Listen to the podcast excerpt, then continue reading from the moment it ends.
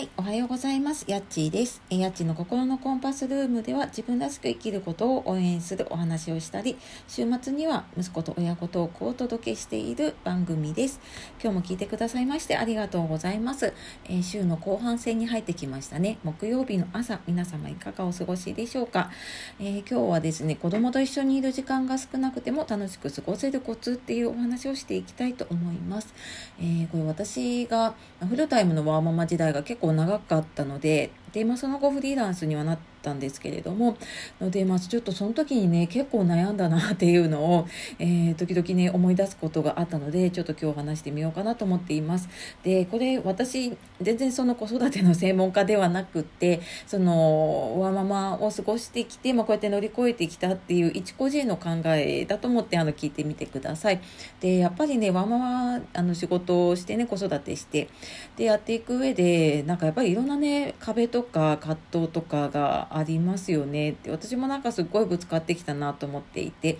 で常になんかこの仕事となんか子育てとどっちが大事なのかなとかどっちををなんか優先したらいいのかなっていうのをなんか常に悩んでたような気がします。でなんか本当はやっぱりもう贅沢だけれどもどっちも大事にしたいし子供も大事にしたいしっていうねすごいあの複雑な気持ちだったんだけれどもでもその少ない時間の中でねこうどれだけ子供と精一杯こうなんか真剣にね向き合えるかが大事だなっていうのがなんか自分の中でね見つかった答えだったんですね。でなんかどうしてもねこう一緒にいる時間が少なかったりすると、まあ、周りにもねやっぱりなんか仕事してると大変よねとかって言われたりするとなんかそれが子供に悪いなとか子供がかわいそうっていうふうに勝手になんか自分の中の心の声が出てきちゃうというかね。でなんかやっぱりそういうふうに子供に悪いなとかかわいそうだなって向き合っているとなんかその時は私分からなかったんだけれどもやっぱり子供のな何て言うのかな子供になんかそういうのが伝わっちゃうというかねで結果的にきっと,、えーと、子供の自己肯定感が下がるというかあなんか自分がかわいそうなのかなみたいなのがきっとこうあの親からね感じるものがあったりとかすると思うんですよね。でもなんかその一緒にいる時間に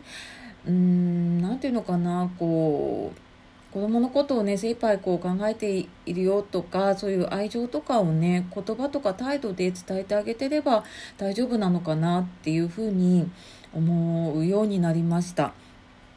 でなんかそれまでずっと悩んでたんだけれどもなんかある、まあ、メンターというかね私ちょっと相談してた方がいてでその方の話がすごい私心に残っていてでその方もやっぱ休日あの仕事忙しくってなかなか休みもあの取れなかったりとかするんだけれどもでもその休みの日に30分だけあの子供と全力にあ全力で遊ぶって決めてで、まあ、あのちょっと仕事遅くなったりとかしても、うんと、必ずその休みの日だけは30分遊ぶっていうのをやっていってそしたらもう子供成人して大きいんだけれどもあの仕事忙しい中ね遊んでくれてありがとうって言ってくれてるんだよねっていう話を聞いてであなんかそうかなんかこう一緒にいる時間たくさん取らなきゃと思ったけれどもこう自分と向き合ってくれる時間っまあ、逆に言うとね子供と向き合う時間っていうのがすごい大事なんだなっていうのをなんかその方の話を通してねあの体験を通してすごく感じました。でなんかそれまでは一緒にいる時間たくさん取らなきゃいけないのかなって思ってたんだけれどもなんかどれだけこう一緒にあのいてもやっぱ長い時間いるとねあの親もね疲れてきちゃっててそんなにそんなにこうずっと長時間ね子供に優しくもできないしずっと向き合うっていうこともね難しくなってくると思うんです。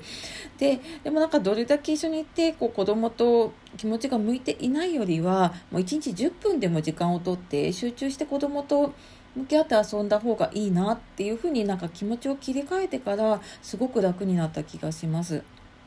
でうちも今もう息子が、えーと、小学校高学年になっていって、まあ、友達と遊んだりとかね自分でゲームしたりっていうことが多くなったので一緒に遊ぼう攻撃はもうほとんどなくなってきてるのでなんかそう思うとこう一緒に遊べる時間ってすごくこう有限な時間限られた時間だったんだなっていうのをね実感しています。で本当にね子供小さい時大変だしもうやることも多いしでもヘトヘトだしなんだけれどももうたった5分でも10分でもなんか子供のための時間を作ってあげられるとね子供も楽しいしなんかこう母親もねなんか一緒にいられなくて悪いなっていう罪悪感を感じることがなくなるなっていうふうに思いました。というわけで、えー、今日は子供と一緒にいる時間が少なくても楽しく過ごせるコツっていうことで、えー、お話をしてきました、えー、最後まで聞いてくださいましてありがとうございます。えー、っとまたこの放送のねいいねとかコメントトとかあとレターとかいただけると嬉しいです。あのこんな風にうちはやってます。とかなんかこんな時どうしたらいいかとかね。なんかそんなのでも、えっと、いただけると嬉しいです。はい。では、えー、また次の配信でお会いしましょう。今日もやっちがお届けしました。さようなら。またね